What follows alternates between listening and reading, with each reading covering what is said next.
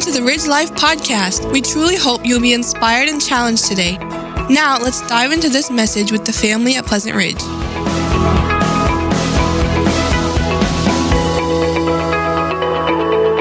And if you're just joining with us, we've been uh, making our way here through uh, the book of Philippians. And as we've been uh, looking at a, few of these uh, things here, these last few things that Paul is talking about here in Philippians 4, uh, we've already covered about the command to be rejoicing always. Um, and then uh, last week we looked at this command of being forbearing, uh, the idea of pop it out type stuff, uh, having the right type of attitude towards our prayer and also how it deals uh, with the anxiety that all of us uh, do face in our lives in, in one time or another. And so Paul really lays this foundation about um, how we can be uh, free from anxiety through having the right type of prayer. But all of that is within the context of rejoicing always, letting your forbearance uh, being known. And I believe Paul lived this out very well because if you can remember the type of uh, life that Paul was uh, found himself there, he was uh, chained to a Roman guard 24 hours a day, seven days a week. Uh, there were people that were slandering him, saying that his ministry was not uh, uh, what it should be. but he had the right mindset. He, he chose to rejoice even though the circumstances seemed dismal. He let his forbearance be known. And more without a doubt, I'm sure that there were times that Paul found himself being anxious or worried about the situations in life. But he says that uh, we can uh, find the peace of God even in times when we're anxious, and that comes through proper prayer. And so this morning, we're going to talk about God's cure for worry. And all of us in here, without a doubt, have had an encounter with worry one time or another and uh, you'll find it, it eats away at you. It just gnaws at you on the inside. Uh, it causes your mind to go back and forth. Uh, there's people that can't sleep because they're worried about things. And uh, God's word tells us that uh, we can have uh, the cure for worry, uh, worry and anxiety. And uh, God's word gives us the answers of how we can find peace through prayer. So, this is what I would like for you to take away with you uh, this morning. To find peace when I worry, I need to obey the teachings of Scripture. So, to find peace when I'm worried or when I have anxiety, whatever it may be, I need to obey the teachings of Scripture. So let's take a look here at our text here, what, uh, what Paul writes here. First of all, remember the Lord is near. Look what he says here in beginning of verse number four. Rejoice in the Lord always. Again, I will say rejoice. Let your reasonableness be known to everyone. The Lord is at hand. Do not be anxious about anything, but in everything by prayer and supplication with thanksgiving, let your requests be made known unto God. And the peace of God, which surpasses all understanding, will guard your hearts and your minds in Christ Jesus. And so the next phrase here in verse 5, it tells us, it says that the Lord is at hand. And then he continues, do not be anxious about anything. And so if we're going to find peace in my life when I am worried about things, we have to remember that the Lord is near, the Lord is at hand. Now, within the context of this passage, Paul is stressing the importance of remembering the nearness of his presence. We must remember that God is omnipresent. That's a, that's a big theological word that we use to describe what God is like. And basically, it simply means that God is present everywhere at the same time. He's the only one that is omnipresent. And so we must remember that the Lord is near. He knows our situation, He knows what's going on. And we must remember that He is near, He's omnipresent. This is part of the mystery of the spiritual realm. Uh, for example, in John chapter 14, verses 1 through 4, Jesus is in heaven preparing a place for us. Hebrews chapter 7, 25, and also Hebrews 8, 1, Jesus is at the right hand of the Father making intercession for us. In Matthew 28, 20, we're reminded that he is keeping his promise to be with us always, even unto the end of the age. He's with us, he's presently with us. Hebrews 13, 5, we are told that the Lord promises never to desert us or forsake us.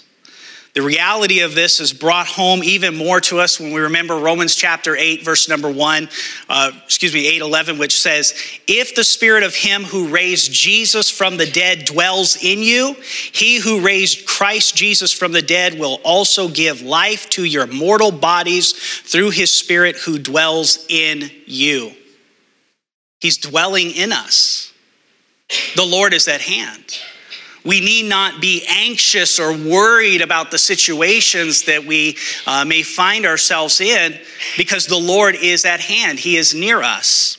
Our Lord is not off in some distant place where He cannot hear us, He is near. And in fact, through the Holy Spirit, He is living within us and through us. I really love the placement of this phrase within this text because it comes right after rejoicing and forbearing and right before addressing our anxiousness and finding peace through prayer. Do you see the connection there? Rejoice in the Lord, let your forbearance be known. The Lord is at hand, He is near. Don't be worried about things.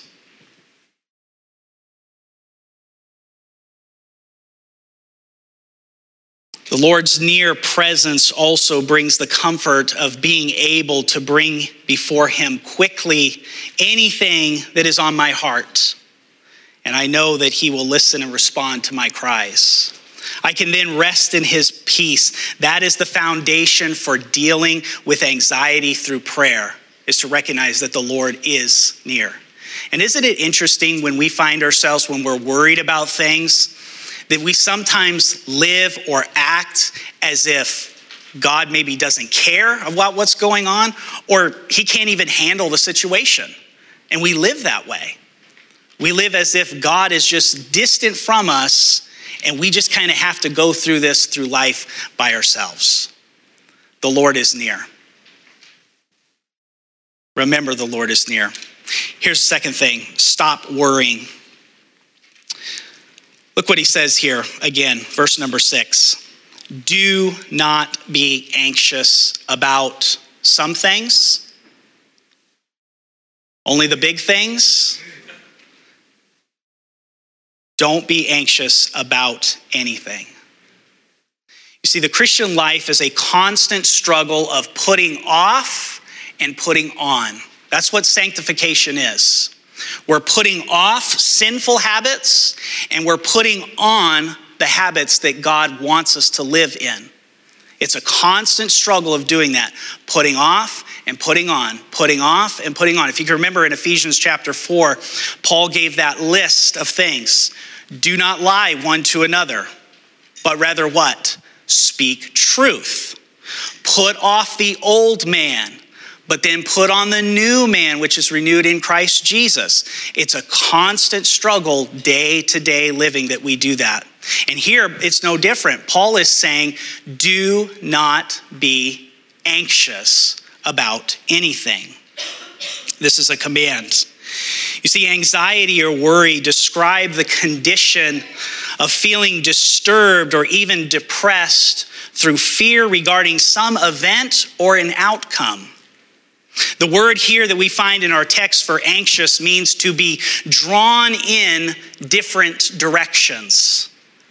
And it is derived from a root meaning to be thoughtful. We find it related to another word meaning to be to remember. So to be anxious, to worry, is to be troubled with the cares. When we are worrying or being anxious, we are entertaining our thoughts of the uncertainty. This causes the mind to go back and forth about the possible outcomes and how to react to them. Your mind is being pulled in opposite directions constantly because you're worrying about it. You see, worry has been shown to cause all sorts of problems, ranging from loss of productivity to relationship conflicts, to medical conditions, including ulcers, headaches, neck and back aches, vision problems, and even one dentist found that it even accelerated tooth decay because we're worried. Luke chapter 21, 34 tells us that worry weighs people down. Luke chapter 12, verse 25, Jesus reminds us, and which of you, by being anxious, can add a single hour to their lifespan? Think about that. We cannot even decide the outcome of the length of our life. So, why do we worry about it? I think we have seen that play out even this past year, have we not? Very worried about things, trying to preserve our life. And Jesus says, by worrying, you cannot even add a single hour to your lifespan. If we're going to die today, rest assured that God has that planned. If you're going to die tomorrow, rest assured that God has that planned. If you live another year or even 10 years, that's in God's plan. It's not in yours, it's not in mine. He alone is the one that knows the appointed time.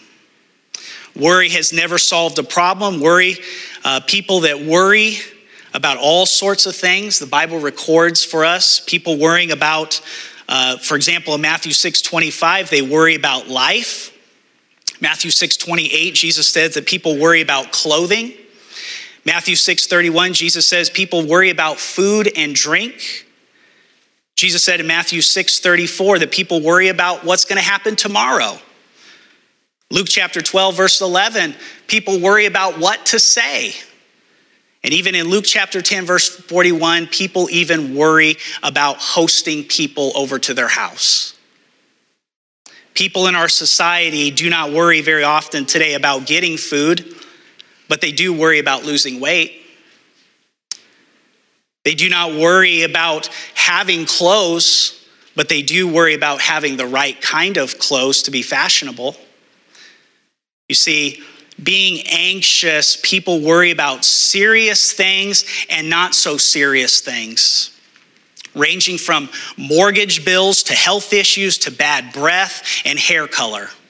You see, worry is as useless as sawing sawdust. It does us no good. Yet it controls the lives of so many people, including many Christians. We're reminded in the Sermon on the Mount, Matthew chapter 6, verses 25 through 34, Jesus even said, Be anxious for nothing. Reading through what Jesus says, Jesus makes it clear that anxiety stems from a lack of faith and a wrong focus on the things of this world instead of on the kingdom of God. Especially in verses 30 and 33. Listen to his words here, beginning verse number 30. He says this But if God so clothes the grass of the field, which today is alive and tomorrow is thrown into the oven, Will he not much more clothe you, O ye of little faith? Therefore, do not be anxious, saying, What shall we eat, or what shall we drink, or what shall we wear? For the Gentiles seek after all these things, the people who are worldly, the Gentiles. He says, And your heavenly Father knows that you need them but seek first the kingdom of God and his righteousness, and all these things will be added unto you. Therefore, do not be anxious for tomorrow, for tomorrow will care for itself. Each day has enough trouble of its own.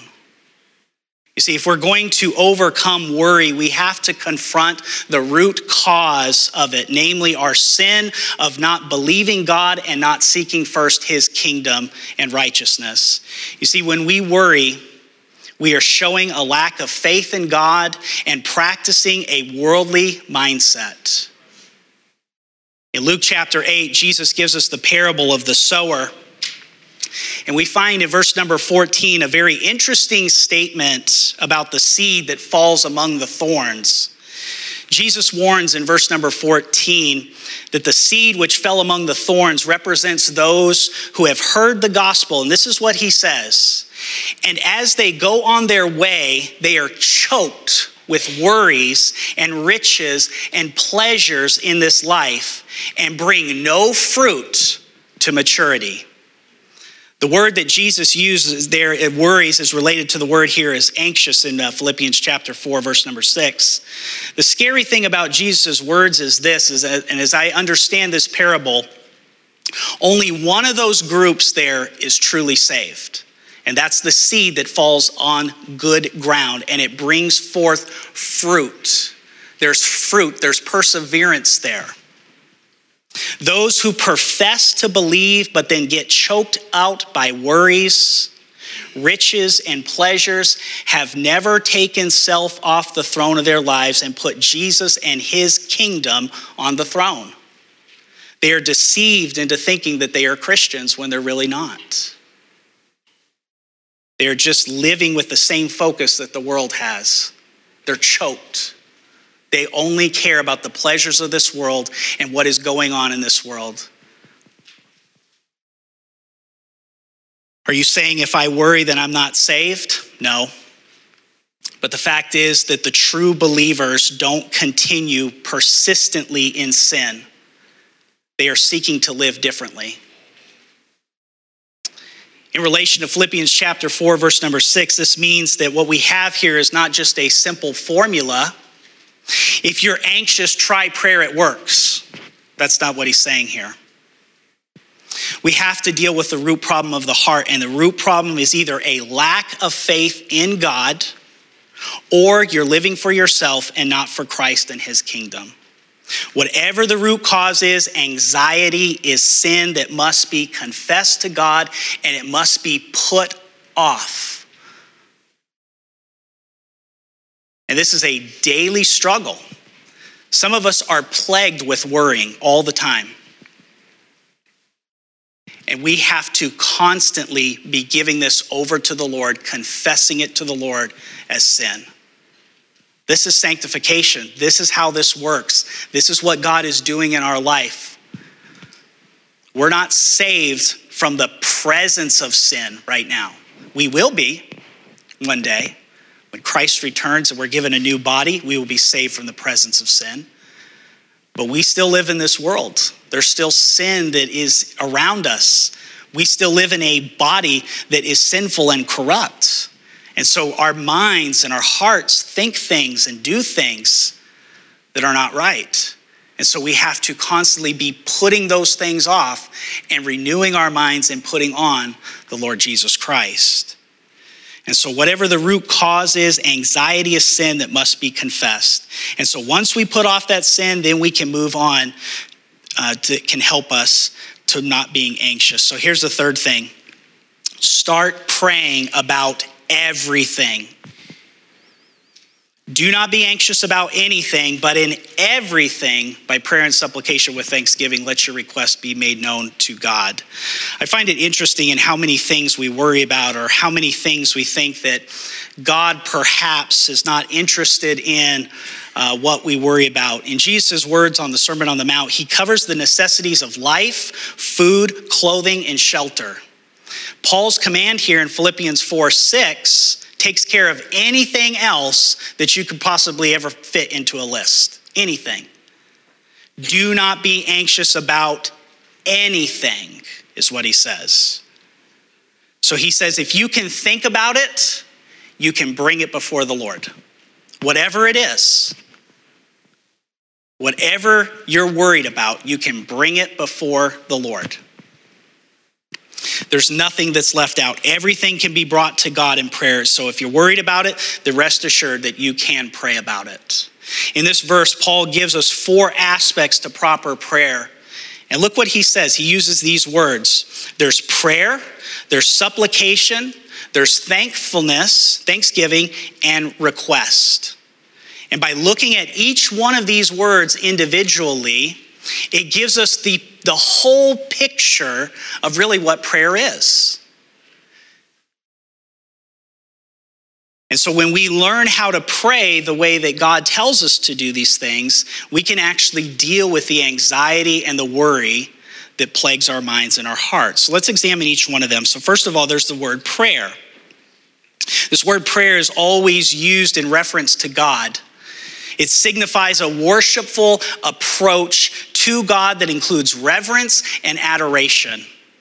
We can bring everything to God in prayer. We can come to Him with anything that is on our heart or mind, but we do need to come with the right attitude. God is still God, not a benevolent grandpa or a magic genie. He's God. He's the creator. He's holy. In Matthew chapter 6, verses 9 through 15, Jesus teaches his disciples to pray. And one of the things that he teaches them is that we come to God with the recognition that he is our Father who is in heaven and whose name is to be hallowed. So we must always approach God with reverence, honor, and respect. So he says, You approach God, whatever it is that you're worried about, you're approaching him as a father and you're recognizing that He is in control, that He is God, and He alone is the creator, and we are bringing our worries, our cares to Him. Hebrews chapter 4, verse 16 reminds us that through our high priest, the Lord Jesus, God invites us to draw near with confidence to the throne of grace to receive mercy and grace in the help in time of need. As believers, we are all priests before God, and we are able to draw near directly to Him in effectual prayer. Second word, look what he says here, but in everything by prayer and supplication. The word for supplication here has an original meaning of to want, to lack, to desire, to long for, to ask, or to beg. It is translated as pray, supplication, and petition. It's a general word for prayer, but the word is not limited to usage with just that of God. Supplication is often a specific petition for a particular benefit. We pray in general in talking with God, but we also may make supplication, which is petitioning God to do something in regards to a specific need. Remember that even in prayer that Jesus taught his disciples, he included that they are to make supplication for their needs, including their daily bread. God desires to have us ask for him those things that are on our hearts. We only need to remember that we are not to ask to consume it upon our own lust, is what James chapter 4 teaches us. We are to ask in accordance to his will, and he will see fit to provide for it. John Calvin, a French theologian in the 1500s, had this to say about prayer and supplications. Prayer is not so much for God's sake as for ours. It shows us our total need for God Himself and not just for certain temporal benefits. It casts us in dependence on Him so that we will seek, love, and serve Him while we become accustomed in every need to flee to Him as to a sacred anchor it purifies our desires since we must bring them to God Himself. It prepares us to receive thankfully what He gives, being reminded that it comes from His hand. It helps us to meditate on His kindness as we delight in what He has given. It confirms to us our weakness and God's great providence and faithfulness in meeting our needs. It's coming before the Lord and begging Him, desiring Him wanting Him, your dependence upon Him. Thirdly, look at this word, thanksgiving. This word is an acknowledgement of grace received. It is thanks given to God for physical provision. Spiritual provision, people and himself. This is an element of worship that is part of true prayer. Thanksgiving, when you're anxious, presumably you're in a situation at that gives some cause for anxiety, does it not? But we are supposed to be thankful. We're supposed to be rejoicing. We're supposed to be letting our forbearance, our gentleness, our long suffering be known. You see, at times of anxiety, at times of worry, probably thankfulness is probably not on our radar at all because we're looking at our situation and we're going, What am I going to do? I'm worried about this. I'm worried about that. I'm worried about my kids. I'm worried about this. I'm worried about that. And we're anxious about the whole situation. But God's word tells us that we go to him in prayer and we offer up thanksgiving to him. Remember the verses we looked at last week in Hebrews chapter 13, verses 15 and 16? Through him, Jesus, then let us continually offer up a sacrifice of praise to God. That is the fruit of lips that gives thanks to his name. We have to be thankful in times when we are worried or anxious, and we do that through prayer, offering up thanksgiving to God. So, how can I be thankful in the most difficult, stressful, and worrisome times in my life? Well, here's just a few things. Number one, remember what God has done for you in the past. You think back over his faithfulness to you up to this point and realize that his mercies have sustained you. He has taken care of you, he has been faithful, he has provided. He's been with you in every trial. He never abandoned you or forsook you. Even in the face of persecution or death, Jesus says, I will be with you even unto the end of the age. And so we can remember what God has done in the past. Secondly, submit to God's control over my situation in the present. To thank God in the midst of a crisis or trial is to say, Lord, I don't understand, but I submit to your sovereign purpose in this situation. I trust that you know what you're doing and will work it together for good. You see, we're not just to thank God when we feel like it, but also when we don't. 1 Thessalonians 5:18 says this, "In everything give thanks, for this is God's will for you in Christ Jesus." Thirdly, trust that God is sufficient for the future. A thankful heart rests upon the all sufficient God, knowing that even though we don't see how He is going to do it, He will meet our every need as we cast ourselves on Him.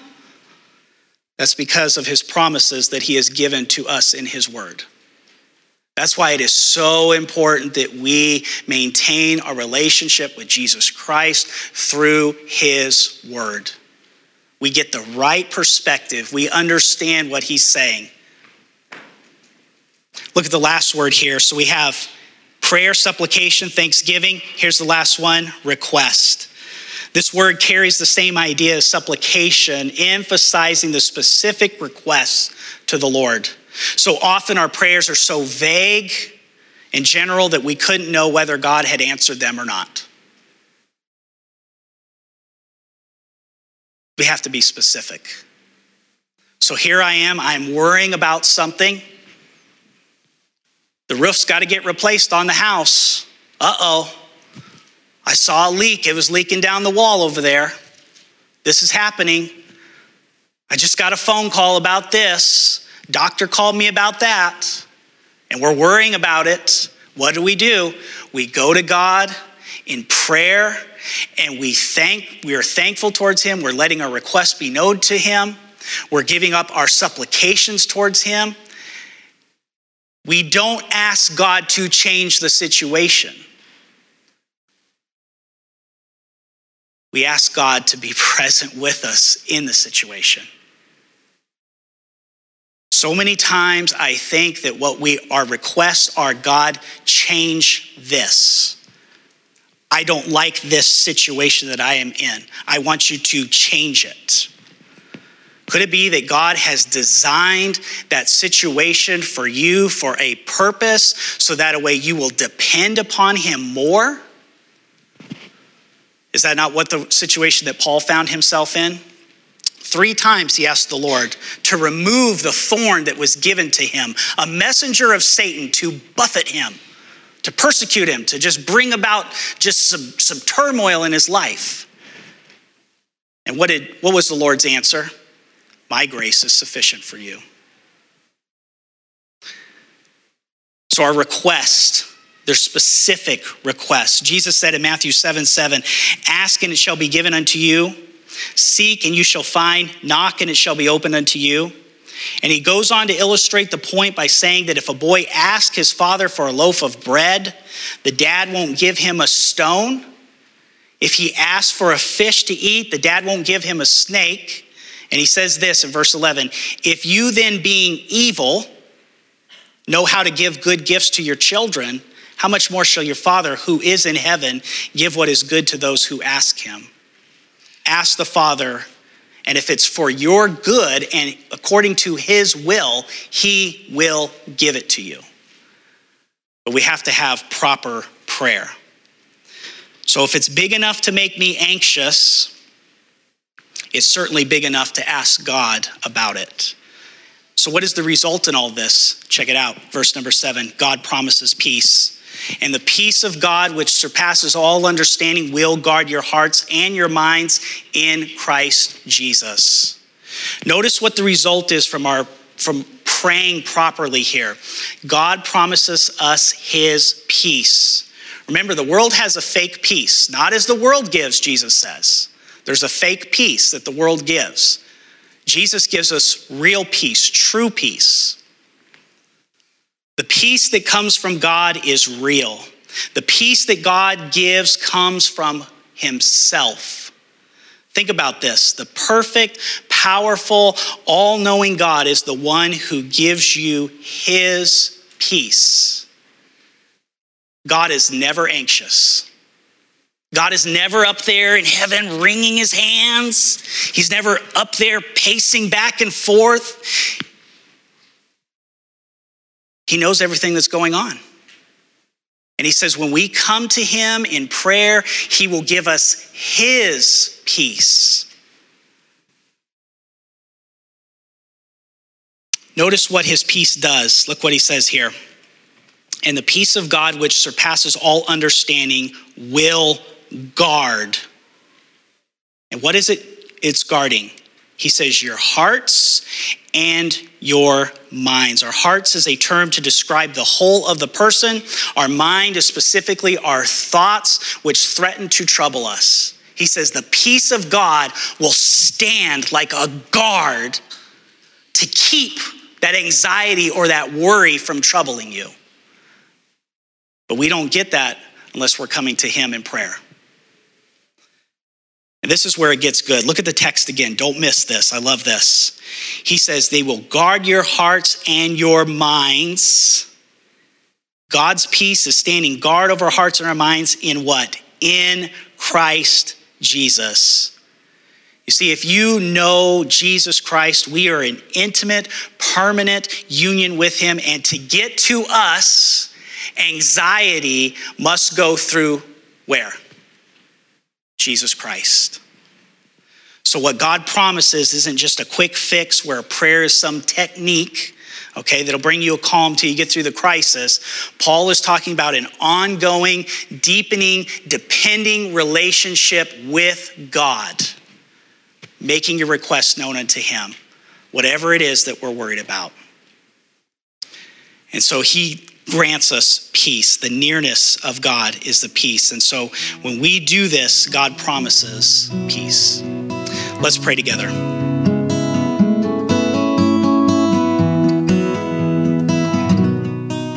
If you're interested in more information about our church or knowing the peace that Jesus gives, visit our website at lifeattheridge.church.